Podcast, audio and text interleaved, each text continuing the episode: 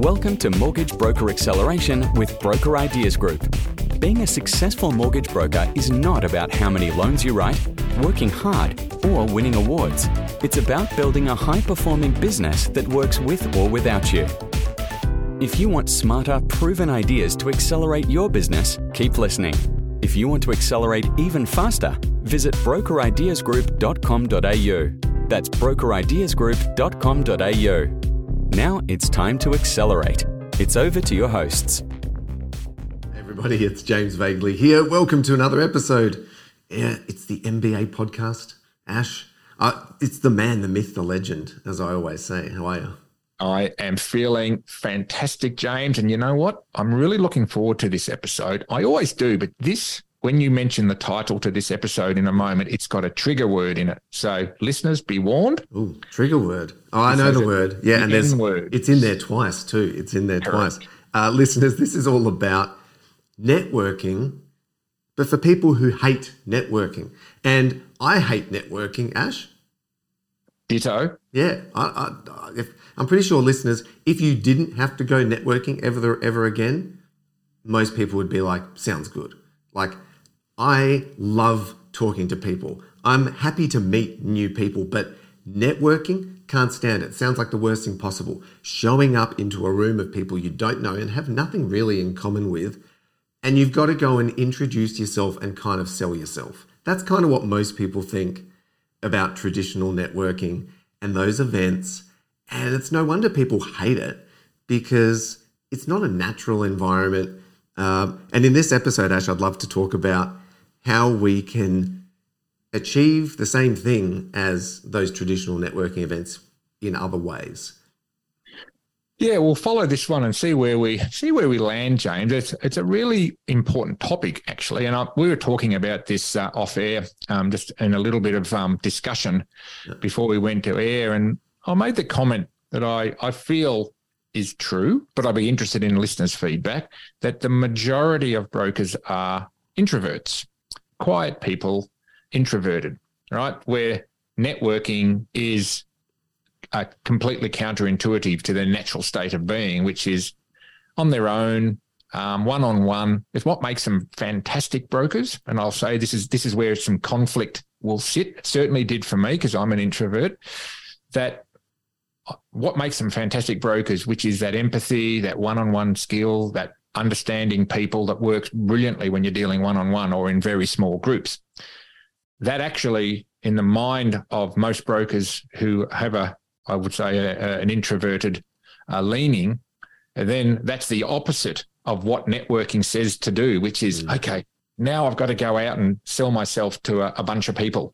And it's a version of public speaking almost. Oh, it's even worse. Networking is right up there with public speaking for introverts. It's worse. At least on stage, you're sort of forced to go up there and, well, now I'm up here, I better say some stuff.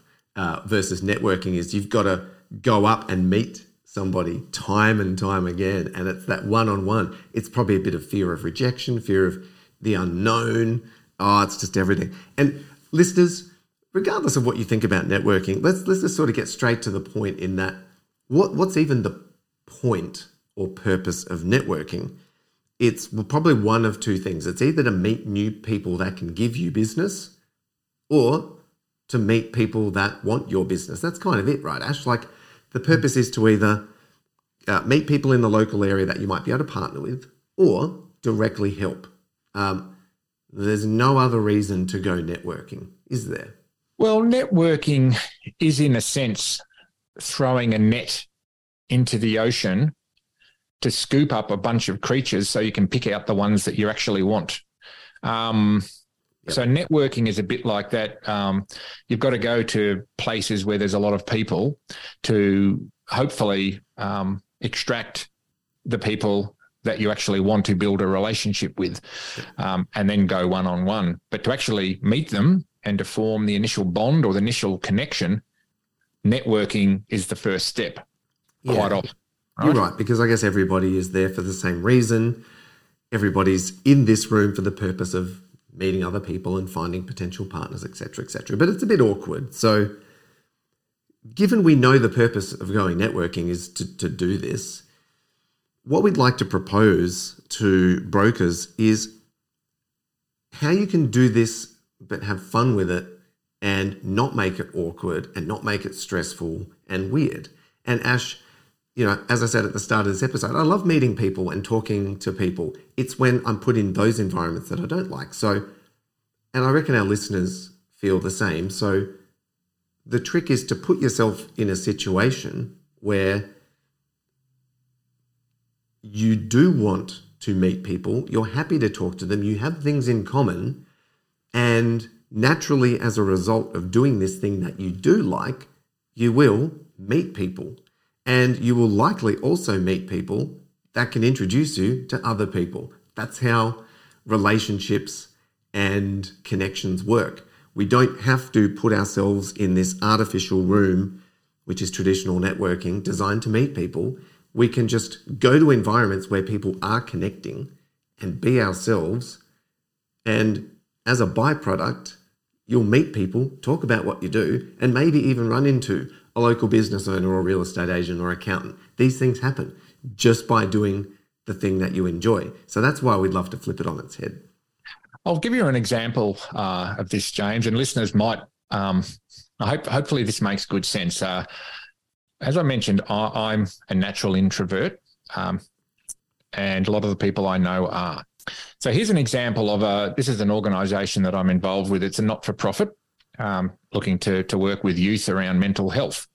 Right. So we sat down and thought about, well, how can we create an event that's enjoyable, that puts people into a natural environment, it's entertaining, they don't feel pressure to introduce themselves to everybody, but the opportunity to introduce themselves exists. So we came up with a gala ball, right, where we had a couple of speakers, some music, dinner, some dancing, and people sitting around tables, getting fed and being entertained. So that's an environment where there's no pressure to network, but the opportunity to network around a common theme. And the common theme was the philosophy or the purpose, which is we're all here because we chucked a few bucks in to buy a seat at this table where the money's going towards a great cause, which is improving mental health amongst teenagers in sport or through sport, right? So that brought everybody together with a common theme to talk about, right? This is the real key for me. Mm-hmm. The common theme was always you had something to talk about to introduce yourself to people. You didn't have to sit down with someone and say, hey, I'm Ash, I run a broking business. Do you want to talk to me? No. I really love what this organization's doing. I've got a real passion for this. And the other person will go, yes, me too. Isn't it fantastic? And you're off and running, right? Yeah. You've got a common thing to talk about that's got nothing to do with networking. But it leads to networking. That's probably the number one thing people hate about networking, because the reason to go is to sell yourself. And nobody wants to hear about other people's pitches as much as they hate having to do their own. Correct. But if we dive deeper into your example, this is people coming together with a common interest. So naturally the connections are more natural. They're more, well, there's probably a lot more of them happening. You're not getting people just standing around awkward, you're getting people talking because they have stuff in common. And they talk about that first thing in common first, and then the very next thing they're most likely to talk about after that, of course, is what you do for a living.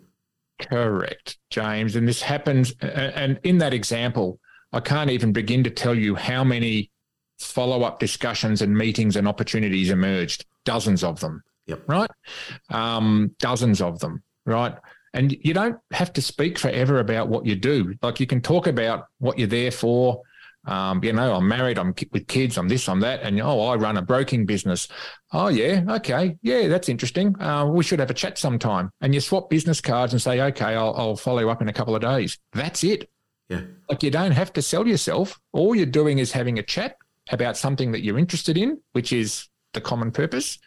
And maybe family or life, whatever comes up. Mm. Oh, and by the way, you've got an organisation with 500 employees. Oh, I run a mortgage business where we help employees do X, Y, Z. Oh, we should have a chat. Oh, yeah, great. Let's have a chat. Hey, get in touch. That's it. Ash, we should have called this episode how to generate leads and referral partners by just doing what you're doing. Like that's what we're talking about is, correct. Okay, think about the places you can put yourself where you would naturally have a good time. And by, it's going to happen that you're going to meet people and those people have jobs that you can help. And if you meet, I don't know what the stats would be like, Ash, but depending on the rooms you put yourself in, some rooms, 50, 60, 70, 80% of those people will be business owners. If you put yourself in the right rooms, every second person might be an accountant or a financial planner or a real estate agent. And if you put yourself in other rooms, it might just be home buyers. They're all potential opportunities. Now, correct. I just want to be clear on this. We certainly do not at all want to put ourselves in the category of multi-level marketing style, because that's kind of what the multi-level marketers do, is they just hang out, they start talking to their friends and anybody they know about, this business opportunity that they've got. We're definitely not looking to start being salesy at these things, are we, Ash? We're literally putting ourselves in a position where we're going to enjoy ourselves, we're going to meet people, the question about what you do is going to come up, and you'll say, I'm a mortgage broker, or I help people do ABC. Correct. Nothing of it, not salesy. And the amount of times out of 10, you'll get can I get your business card or can we chat? I'm thinking about blank. Or, really? I run an accounting business. Let's talk. You would get that a significant percentage of the time. And all you've had to say is, I'm a mortgage broker. I help people do X and Y. Next question. Hallelujah. Right. So, James, I think you could almost draw a line on this episode right there, because that, listeners, is the gold. Now, here's three examples, right? I just want to give people. Golf used to always fulfill this networking space for me personally, because I love golf, right? Got a passion for golf. So guess what? When you go play golf, yes, you get placed with two or three other players that you can talk to while you're playing. That's a little small networking. But guess what? It also happens is afterwards, everybody goes back to the clubhouse to sit around, have a beer and hear the presentations about how everyone did during the day. Absolute gold, right? That's golf. Because I love golf, but you might not love golf. You might like fitness. Let's say you're into fitness and you like going to the gym. Guess what a gym is? It's networking, right? So you go to the gym, you bump into people and you start conversations and you say, I must catch up with you. That's it. And you go about your business. Guess what another one is that I have used for years? Cafes. Cafes are networking, right? Cafes are not just cafes. I go to cafes because I love coffee and I love sitting in the corner and doing some work. But guess what also happens in cafes? Other people come and go that presents an opportunity to say g'day and talk about the weather, the coffee, the this, the that. And, we've spoken about cafe hacks many times in the past, but you don't even need to use cafe hacks. Just by being there, you're in a common experience with other people who are choosing to be there for the common experience, but it also presents an opportunity to say hello. That's a networking environment. So there's three examples that's networking without networking. Yeah, 3 in 30 seconds. And our listeners could come up with a dozen within a minute or two of things in your local area, things that you are interested in doing and you would happily do every week or every month. And the good thing about doing that is, Ash, like you're fulfilling your interests in your life. You're getting out there and doing stuff too. And as a byproduct, it'll help your business. I can't think of a better situation that gets you out there enjoying what you're going to do instead of just locking yourself in your office behind your computer, punching out applications and, trying to build your business from within four walls. It doesn't happen within four walls. It happens in here and out there and everywhere in between if you know how to do it. And we've talked about this in probably a couple of different episodes in different ways, but it's a really ninja way for people to meet people that are introverts like me and you and probably most of our listeners. Totally, James. I mean, if you want to go to your BNIs and other professional networking groups, that they're terrific. Still do those things if you want to. But what this is about is the common thread that brings people together. I would call it the common shared experience. We're human beings. We are social creatures. Human beings covet being part of something, part of a group. Even introverts covet it. It's in our DNA. So guess what? Just find places where you like to be. The chess club, the charity, the sporting environment, the school environment, whatever it happens to be, there are dozens of different places that I guess I predict every one of our listeners, James, could think of that are natural places where they enjoy being because they enjoy the environment itself. And then networking is simply a byproduct that happens because you enjoy being there, not the other way around. That's the learning of the message here. It is 100%. And, listeners, if, this is a free podcast, there's a free strategy, go use it, go generate lots of business, go make these connections and get busy. And when you get busy, you'll need to start thinking about growing team and systems and a real business. That's where we come in. So, use this free strategy that we've just given you to build your conversations and get more inquiries coming in the door, and then knock on our door and we'll help you grow from there. As a quick side note, if you're looking to generate leads specifically through referral partners, that's a slightly different strategy we can help you with, to put yourself in the right places and position yourself the right way. That's a slightly different strategy that we can help you with. Otherwise, go talk to people, do stuff you love, have fun, grow your business. I love this episode, Ash. It's been fun. 100%. I hope this one resonates, listeners. And James, good one. And I will see you next week. Certainly will. Until then, listeners, have a good one. You too, Ash. Bye. Thanks for joining this episode of Mortgage Broker Acceleration with Broker Ideas Group. To keep getting smarter, proven ideas in your inbox every week, subscribe to the podcast now over at brokerideasgroup.com.au/podcast. If you want to accelerate even faster, access our proven, results-driven programs, live events and free resources available at brokerideasgroup.com.au. That's brokerideasgroup.com.au. And until next time, remember, life's too short to play small. So dream big, believe big and go big with Broker Ideas Group.